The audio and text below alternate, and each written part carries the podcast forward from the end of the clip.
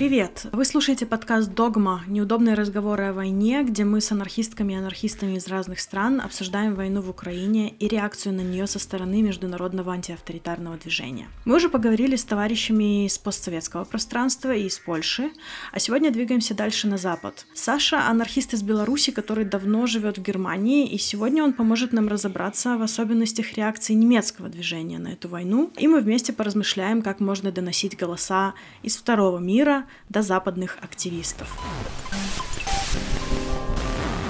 Но прежде чем мы начнем, хочу попросить вас поддержать выпуск подкаста, потому что на создание каждого эпизода уходит множество часов и сил. Сделав донат, вы поддержите труд звукорежиссеров и дизайнеров, а также позволите нам шире распространить подкаст. Способы задонатить будут указаны в описании эпизода, а также на странице подкаста и на сайте Промень. Ну что ж, вернемся к разговору.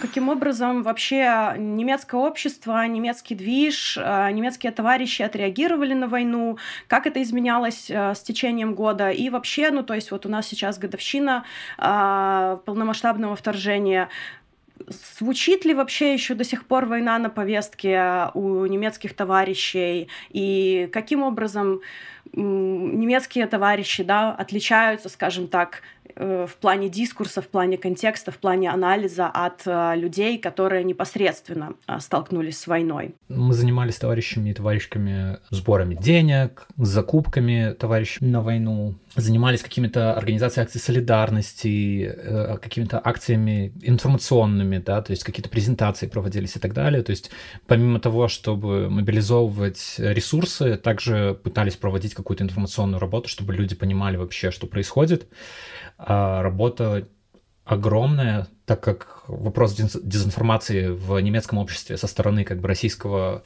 а, государства присутствует огромный, то есть на протяжении многих лет пропаганда российская обрабатывала немецкое общество, говоря о том, что там в Украине фашисты, то, что 2014 год Майдан — это фашистский переворот был, и Интересно то, что как бы вот этот дискурс, да, он присутствует не только в какой-то там широкой либеральной среде, он очень сильно укоренился в антифашистской среде, в анархистской среде, то есть до 24 февраля 2022 года люди верили в то, что как бы многие люди верили в то, что в Украине существует фашистская диктатура, да, а вот люди на Донбассе там борются против этой фашистской диктатуры. Вот. И когда российские войска начали маршировать там э, с севера Украины и э, с Крыма и так далее, все это легло вот на эту вот сверху эм, пропаганду, да, которая существовала так долго. Вот, и понятное дело, что как бы ситуация не стала намного проще для понимания этих вот этого немецкого как бы левого движения, немецкого анархического движения, но парадоксально очень многие люди Э, как бы на вот этот критический момент ответили адекватно. То есть люди как бы начали интересоваться, люди начали прислушиваться к тому, что говорят товарищи, и начали, эм, например, организовывать какие-то там сборы солидарности, организовывать какую-то минимальную инфраструктуру для товарищей, которые непосредственно в Украине находятся и так далее. То есть, как бы с одной стороны, у тебя был довольно долгий период такого полного совсем другого мира, который существовал в этой левой среде, да, который вообще никак не ложился на реальность. И он такой, бах, неожиданно для многих превратился в реальное понимание того, что происходит в Украине, да.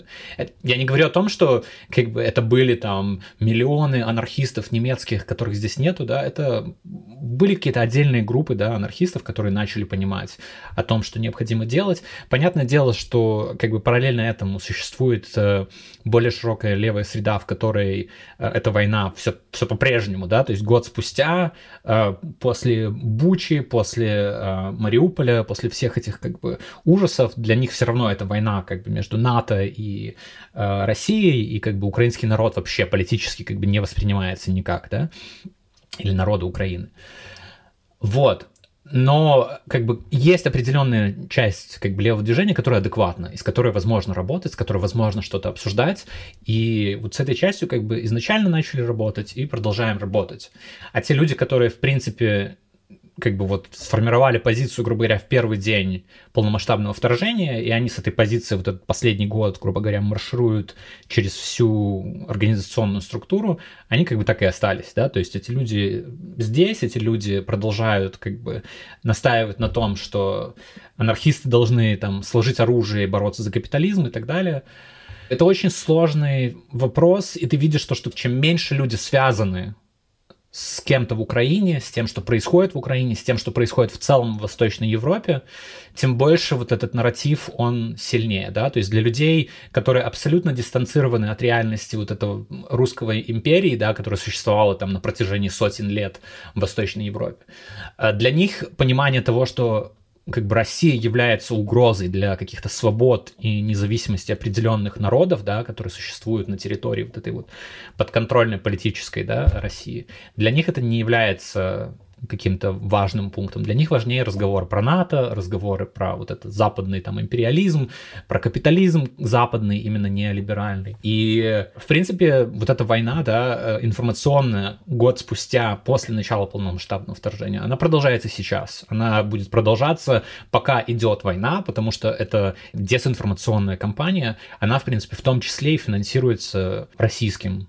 государством, она направлена не только на левых, да, или там на анархистов, она направлена на все слои общества, да, там, если мы говорим про Германию, то это начиная от суперконсервативной альтернативы для Германии и заканчивая леваками там партийными, да, которые сталинисты, ленинисты и прочая херня. Это как бы вопрос, который как процесс целый идет, да, и мы увидели то, что, например, анархическая как бы среда, да, анархическое движение, э, хоть и говорит о том, что нам необходимо критическое мышление, нам необходимо постоянно анализировать то, что мы получаем, да, информацию, то, что происходит в обществе, оно, в принципе, для этой дезинформации не является, ну, нет иммунитета к дезинформации, то есть очень многие люди съедают говно из Russia Today или там из Redfish или еще с какой-то херни и продолжают, как бы, грубо говоря, ничего не делать, либо призывать там, опять же, складывайте оружие, бегите или радуйтесь русскому миру.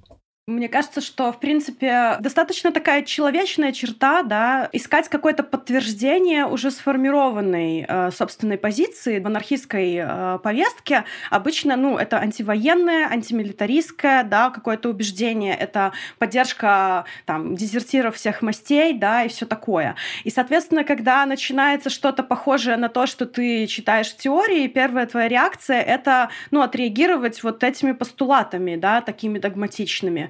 И, возможно, поэтому, ну, вот то, что наблюдается часто, мне кажется, вот э, на Западе, чем дальше вот от, от, от границ там Беларуси, Украины, России, это то, что э, люди ищут себе ну вот какой-то источник информации, который просто подтвердит то, о чем они думают. Мнений много, и, и каждому найдется что-то подтвердить. И с другой стороны, как бы я это не критикую, я считаю, что круто, как бы в анархизме должно быть э, какой-то полярность мнений и возможность какой-то дискуссии, и возможность какой-то типа критики, вызова какого-то.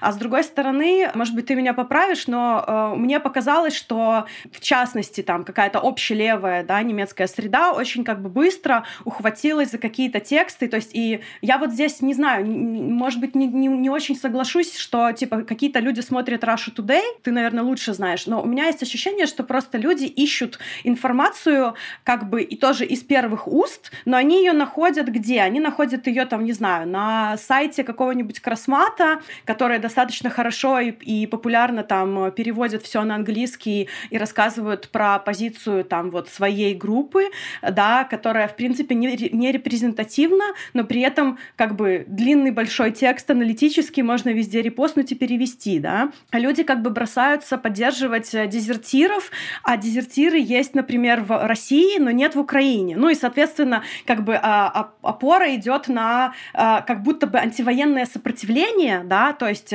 поддержка саботажников там, да, на железной дороге, поддержка там антивоенных заключенных и так далее. И это все типа супер важно. Но у меня есть ощущение, что это тогда получается, что ты выбираешь, ты как бы кренишься в одну сторону, да, и то есть ты как будто вроде против войны, но при этом ты и выбираешь немножко полностью закрыть глаза на э, то, какую деятельность ведут украинские товарищи, да, потому что она просто не подходит под этот формат антивоенной догматической борьбы. То есть насколько влияет вот эта вот рамка, да, заданная изначально, насколько она влияет действительно на возможность привлекать э, деньги, привлекать э, ресурсы, привлекать внимание к борьбе украинских э, товарищей. Ну, ты знаешь, как бы попытка найти то, что тебе близко, да, она естественна. Но проблема еще в том, что как бы в Западной Европе, в Германии в частности, да, очень, люди очень сильно оторваны от остального мира. Та жизнь, которая у тебя идет, да, в Германии, тот комфорт, та экономическая стабильность, да, она не присуща большинству, в принципе, планеты. И поэтому, когда возникают какие-то жесткие конфликты внутри общества, да, на пределах, там, я не знаю, бывшего Советского Союза, либо э, на Ближнем Востоке, либо еще где-то, для многих людей они пытаются впихнуть вот эту реальность, да, которая, где проходит конфликт, в то, как они понимают этот мир. А они понимают этот мир, вот сидя как бы в Германии, да, со своих политических там анализов и так далее. И в данном случае, понятное дело, что Дамье там может написать какой-то текст, да, со своим красматом, и этот текст просто разойдется там по всем пацифистам, потому что он там молодец, э, борец классовый, да, сидит в университете, но Фишка в том, что если бы он единственным был человеком, да, который это воспроизводил, да, то такой реальности сложно было бы существовать в объективной реальности. Грубо говоря, вот у тебя там сформирован какой-то идеологический постулат, который ты пытаешься там рассказать всем, да, но остальная реальность с этим идеологическим постулатом не совпадает, и тогда как бы возникает когнитивный диссонанс, и часто люди как бы отваливаются от вот этих э, сектантских идей, да. Но э, проблема в том, что как бы Дамье является лишь кирпичиком в строительстве вот этой дезинформации. И когда появляется, например, Дамье на фоне какой-то дезинформационной кампании в других ресурсах, да, то он, в принципе, нормально вписывается в эту реальность, да, то есть он как бы не стоит каким-то отдельным, я не знаю, э, деревом в пустыне. Нет, он типа существует в контексте там какой-то левой такой близкой Путину, например, пропаганды. Или анархистской даже какой-то около путинской, пропутинской пропаганды, да. То есть это все как бы оно друг на друга накладывается, и в результате у тебя формируется вот эта вот реальность, в которой ты ищешь там каких-то дезертиров, которые вот остановят эту войну, в то время как украинцы, они как бы какая-то там такая посторонняя группа людей, которые мешают, грубо говоря, окончанию этой войны, да, то есть если бы они там вот взяли виллы и пошли убили Зеленского, вот тогда, может быть, война закончилась. Это вот для вот этих людей вот такая реальность существует, да, то есть как бы война существует не из-за как бы российской идеологии, идеологии вот этого русского мира, да, а вот из-за там правящих кругов э, Украины и правящих кругов России, которые не могут друг с другом договориться. Что тут еще важно отметить, что как бы война в Украине, она же как бы тоже длится довольно долго, поэтому эта дезинформационная кампания как бы продолжается долго, но это не единственная война, которая существует на данный момент на, планете, да, и если мы смотрим, например, на войну в Сирии, то мы видим, что как бы многие люди тоже предпочли э, сесть на свой там золотой трон и сказать, ну, сирийцы как бы все там исламисты, фашисты, которые борются с Асадом, и мы им типа помогать не будем. И когда началось, началась гражданская война в Сирии, или война против Асада, да, его режима, тогда поддержки было еще меньше, чем сейчас украинцев. То есть, как бы, очень многие люди, в том числе, как бы, левые, на Сирию не обращали внимания про то, что, например, сейчас доставляется столько оружия Украине, да, при этом, как бы, многие левые поддерживают, да, до поставки оружия. Про Сирию были разговоры, что нет, ну, типа, что творится, Никак, никакого оружия там сирийцам в этой гражданской войне нет, ни в коем случае немецкий империализм там не должен вмешиваться в то, за что борются там э, сирийские народы, да. То есть вот эта реальность, да, альтернативная, для левого движения, она существует последовательно. Это не то, что как бы периодически как бы всплывает, да, взрывается, и ты сталкиваешься там с этим. Нет, это типа вот люди как бы формируют какую-то там э, реальность, которая существует на книгах, как ты говоришь, да, там книги, которые были раньше написаны, на книгах столетней давности, многие из которых актуальны, но многие не актуальны, то есть не имеет смысла сейчас сравнивать Вторую мировую войну или Первую мировую войну с войной в Украине, да, две разные вещи. И как бы для анархического движения, для того, чтобы оно оставалось актуальным, необходимо это понимать, то, что нам необходимо как бы вернуться, сделать шаг назад и вернуться к реальности, которая существует, и реально реальности, которая существует не только в книгах столетней давности или в книгах сегодняшних, но каких-то западных там академиков, да, а к реальности, с которой сталкивается большинство трудящихся, да, большинство того самого рабочего класса по всей планете, с реальностью, которую как бы последовательно игнорируют в так называемом первом мире, которую не хотят видеть в надежде то, что она как бы в какой-то момент либо пропадет, либо станет все лучше и так далее. И, в принципе, такая же реакция на данный момент, да, существует в части левого анархического движения в Германии. То есть это надежда на то, что мы как бы будем заниматься нашим написанием текстов, написанием там призывов о том, что надо как бы перестать поддерживать украинцев, они должны сдаваться, э, вот, до тех пор, пока война не закончится. И, в принципе, как бы для тебя вот и все. Ты как бы остался сидеть на вот этом троне альтернативной реальности, да, и у тебя все сохранилось, и, в принципе, для тебя мир никаким образом не поменялся. В то время как весь мир поменялся, да, то есть мир постоянно меняется, и традиционно анархическая идея, да, анархи, анархизм, да, предполагает именно гибкость и понимание того, что происходит в мире, а не какую-то такую государственную бюрократическую идеологию, которая там на протяжении сто лет говорит о том, что Ленин нашу революцию там спас и бла-бла-бла и прочая херня. В результате войны в Украине, в результате каких-то других кризисов мы видим то, что анархическому движению необходима какая-то такая перетряска, да, необходимо преобразование, иначе как бы оно менее и менее актуально для простого человека. Хорошо, вот есть этот дискурс, да, есть какое-то, ну, либо отрицание другой реальности или нежелание ее слушать. Видишь ли ты, что есть э, какая-то возможность реально влиять, да, на этот дискурс и доносить вот как будто, ну, скажем так, с нашего там постсоветского пространства какой-то анализ, или это всегда будет восприниматься как что-то, что, ай, ну, там просто какие-то анархисты необразованные, знаешь, там им еще там научиться нужно. Это тоже такое, типа, типа немножко колониальный взгляд, да, что типа мы здесь уже как бы просветлели, все поняли, а э, то, что там какие-то украинские товарищи, там белорусские или российские говорят, то, что противоречит нашему, значит, они что-то, может, не поняли. Будем вежливы с ними, но при этом не, не допустим их там к, к, к нашим головам, к нашей логике.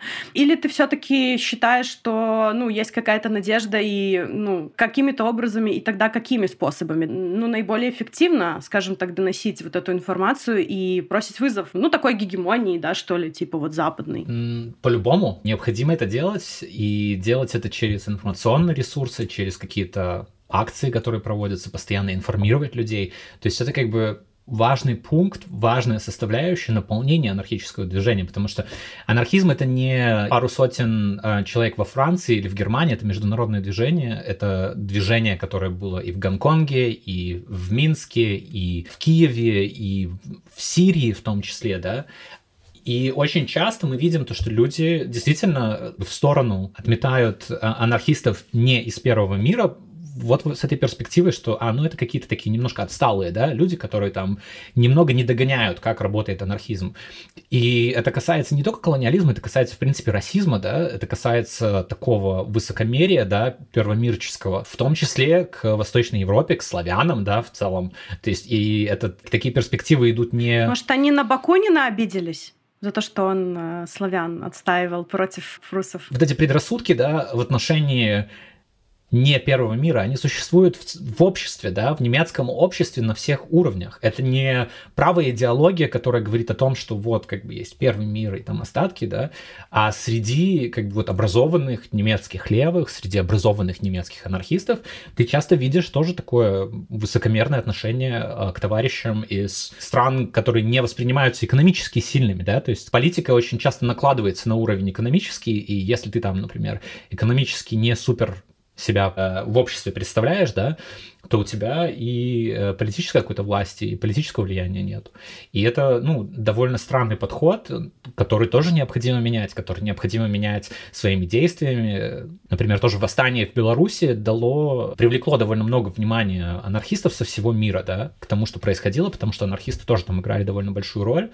И через вот эти действия, через как бы непосредственное участие в социальных конфликтах, ты видишь то, что люди обращают внимание на анархистов. То есть сегодня ты просто какой-то там, я не знаю, хер с, с Минска, да, непонятно чем занимающийся, а завтра ты как бы непосредственно в каком-то восстании участвуешь, и тогда все такие, м да, действительно, вот анархисты как бы делом занимаются. И в таком случае тебя прислушиваются не только там белорусы, россияне и украинцы, а слушает весь мир. И то, что происходит в Украине, да, и непосредственное участие украинских анархистов там и других народностей, да, Украины в войне в Украине, оно тоже привлекает внимание. И понятное дело, что есть люди, которые вот настаивают на своих там догмах каких-то, но я, например, увидел то, что очень многие люди поменяли отношение к тому, как они воспринимают там тех же анархистов из Украины или анархистов из Беларуси, намного больше прислушиваются, намного больше внимания уделяют тому, что там происходит, и внимание уделяют не таким традиционным как бы книжкам, а реальности. Вещи меняются по мере борьбы. И как бы это является важной составляющей вообще политической теории анархистской. Наше движение возможно только тогда, когда мы боремся. Мы не являемся какими-то академиками, которые говорят, что где-то там через 100-150 лет, как Маркс считал, э, безусловно, появится свободное общество. Нет, мы говорим о том, что без борьбы как бы свободы не будет. И через борьбу мы нашу теорию, в принципе, и развиваем. Обращаясь э, тогда к вот этой теме представления о двуполярном мире, да, о том, что это война НАТО и России, и как бы все остальные это какие-то не субъекты, а просто там территории и, и фишки, которыми играют эти две силы, считается, да, что там лучше что может сделать э, анархист или что может сказать анархист, это типа отказаться поддерживать э, любую из сторон. Я считаю, что это логично, что э, люди, которые живут на Западе, они действительно находятся под большим влиянием НАТО, они, страны, в которых живут наши товарищи, они напрямую участвуют в НАТО. Деньги, да, те же самые налоги этих товарищей идут на, не знаю, какие-то оружия, которые продает Германия за границу и потом убивает э, сирийских э, там граждан и прочих. Я я считаю, что нормально абсолютно э, понимать, кто твой враг на твоей территории, да, и абсолютно логично, что для немца, для француза Путин или как бы русский мир может быть э, не прямым его врагом, а просто таким абстрактным, ну, условно говоря, деспотом и тираном. Э, тогда будем против НАТО бороться, и, ну, ну и мы как бы и не будем э, поддерживать э, борьбу там с Путиным, потому что это предполагает союз с НАТО. Такая дихотомия, да, что есть либо способ ничего не делать, либо тебе нужно занять, занять какую-то сторону, а не декларировать ее просто. И принять, что да, у нас есть своя борьба, она имеет там свой окрас, у вас есть другая борьба. И да, в этой борьбе, получается, схлестнулись оба наших врага, государства, которые там представляют большую силу, но типа как нам, как анархистам, не отрицая одних товарищей, продолжать свою борьбу, ну вот как бы со своим ближайшим врагом. То есть, может быть, у тебя появлялись какие-то идеи насчет этого, этого? Или вообще какие шаги можно было бы предпринимать, чтобы хотя бы начинать в этом направлении думать? Ну просто проблема сейчас борьбы с милитаризмом и борьбы с НАТО для меня очень часто возникает в местах, где люди раньше этим не занимались. То есть у тебя многие как бы группы, которые сейчас активно там говорят о войне НАТО и России, и там будем противодействовать НАТО и так далее, они борьбой с НАТО не занимались до этого, и они не будут борьбой с НАТО заниматься завтра. То есть и, скорее всего, сегодня они этим не занимаются. А такой декларативной борьбу с вот с милитаризмом НАТО они делают, используют, в принципе, для собственного бездействия часто. Что касается тех, кто откровенно борется да, с милитаризмом, например, в Германии, с милитаризмом в Польше, с милитаризмом в Италии, то очень часто с этими людьми, в принципе, можно найти общий язык, и с этими людьми можно обсуждать вопрос милитаризации, да. И эти люди часто не настолько догматичны, как э, Вадим Дамье и его последователи, да, а эти люди понимают, в принципе, как милитаризм работает, что является двигателем милитаризма, как с этим пытаться бороться и так далее. Для меня в данном случае как бы очень важно, чтобы вот эта борьба с НАТО, она как бы не э, превращалась в то, что мы как бы боремся здесь с НАТО, вы боретесь там с российским империализмом, да, потому что, в принципе, борьба с милитаризмом сейчас в Европе, да, она непосредственно связана с крушением российского империализма, с крушением того самого русского мира, который активно использовался до 24 февраля и будет использоваться пока вот эта, я не знаю, машина военная существует для наращивания как бы собственных военных ресурсов. То есть, грубо говоря, вот эта перманентная угроза, которая идет от сумасшедших людей в Кремле, да, которые там готовы по кнопкам потыкать и разбомбить всю планету, она, в принципе, для многих оправдывает этот милитаризм, да. Даже для многих левых возникает вопрос, хм, а что нам делать, вот если Путин там пойдет и марширует в, в Польшу, да? Возможно, этот вопрос уже пропал после начала полномасштабного вторжения в Украину, но вот до 2022, да, он как бы существовал. Поэтому как бы уничтожение, в принципе, российского милитаризма, да, который намного более агрессивен. То есть, живя в Беларуси, да, дочки милитаристской России, да, я видел то, что белорусское общество было намного более сильно милитаризовано, нежели немецкое общество, да? Все эти марши, все эти танки по площадям и так далее, все эти вопли о том, что мы можем повторить и так далее, то есть милитаризация российского общества и вот этих как бы бывших колоний в рамках бывшего Советского Союза, она намного более сильна, намного более агрессивна, нежели в Германии там или во Франции или еще где-то. Поэтому для меня как бы сегодня, да, если мы хотим как-то повлиять на то, что делает НАТО, повлиять, например, на немецкий бюджет, который вырос там за последний год просто до невероятных масштабов, военный бюджет, необходимо поражение России в этой войне. Необходимо как бы уничтожение вот этих огромных империй, у которых огромное количество ресурсов, огромное количество военной техники, и только тогда как бы люди в какой-нибудь Польше, люди в какой-нибудь Литве смогут хотя бы начать говорить о том, что, ребят, нам не нужны эти танки, нам не нужно вот это вот сумасшествие военное, мы хотим мира. Но до тех пор, пока существуют вот эти вот постоянные претензии на власть военным способом, менять что-то локально не представляется возможным, потому что это глобальный вопрос. И, в принципе, НАТО, как мы видели, стал куда более актуальным для людей в Скандинавии после начала войны. И для других, в принципе, регионов тоже, как бы все хотят в НАТО, потому что НАТО потенциально, как минимум, может тебя защитить от сумасшедших людей там в Кремле или еще где-то, которые могут появиться с, э, с этими, с ядерными боеголовками. Поэтому эта борьба с милитаризмом, она на стыке, и если спрашивать, типа, что делать, да, э, делайте конгрессы, да, если вас интересует милитаризм, организовывайте совместную, как бы, борьбу между людьми, которые борются там с милитаризмом в Украине, в России, в Германии, во Франции. Но говорить о том, что вот мы здесь как бы сядем на асфальте, посидим против э, милитаризма немецкого, а вы там складываете оружие э, в Украине и боитесь со своим милитаризмом, ну это нелепо. Ну это как бы абсолютно, опять же, игнорирует реальность, в которой сейчас борьба с милитаризмом в Украине, ну, просто является каким-то я не знаю, я не могу себе представить, чтобы вот на данном этапе, когда у тебя под э, боком, грубо говоря, сумасшедшие фашисты, там совсем ебанутые, да, со свастонами бегут, а ты такой, ну ок, сейчас буду бороться с милитаризмом, потому что это как бы, мне пацаны с Берлина сказали, что милитаризм говно. Если ты хочешь последовательно организовывать борьбу, то организовывай борьбу, а если ты хочешь показать, какой ты молодец, а кто-то плохой где-то находится, то вот для тебя такой выход. Таким люди занимаются. Скажи, вот за год изменилось ли вообще твое отношение, твое, твоя оценка международной солидарности анархистской? Ну, ты знаешь, вот такой короткий анализ эмоциональный может тебя привести к тому, что, а, блядь, вообще люди не понимают, что происходит, никто не хочет помогать и так далее, да? Но если смотреть в долгой перспективе, в долгосрочной перспективе, да, мы видим то, что на поддержку там только украинских анархистов задонатили сотни тысяч евро, да, на поддержку, в принципе, какого-то более широкого там народов Украины, да, задонатили просто, ну, сумасшедшее количество денег, которое переваливает там через бюджет украинского государства, хер знает сколько раз, да. И это не государственная поддержка, да, это просто люди, начиная там от каких-то анархистов и заканчивая просто каким-нибудь э, Петя из завода, да, который посмотрел, что, блин, надо поддержать людей и скинул донат. Международная солидарность, она не настолько быстрая, как хотелось бы, понятное дело, но когда ты видишь ее в действии, то она, в принципе, оказывает огромное влияние на, на борьбу и оказывает огромную поддержку для тех, кто борется, в принципе, непосредственно на месте. Международная солидарность работает, международная солидарность будет работать, мне кажется. И она, в принципе, всегда была и остается огромной частью анархического движения. Возможно, не для всех, но для многих анархистов солидарность важна.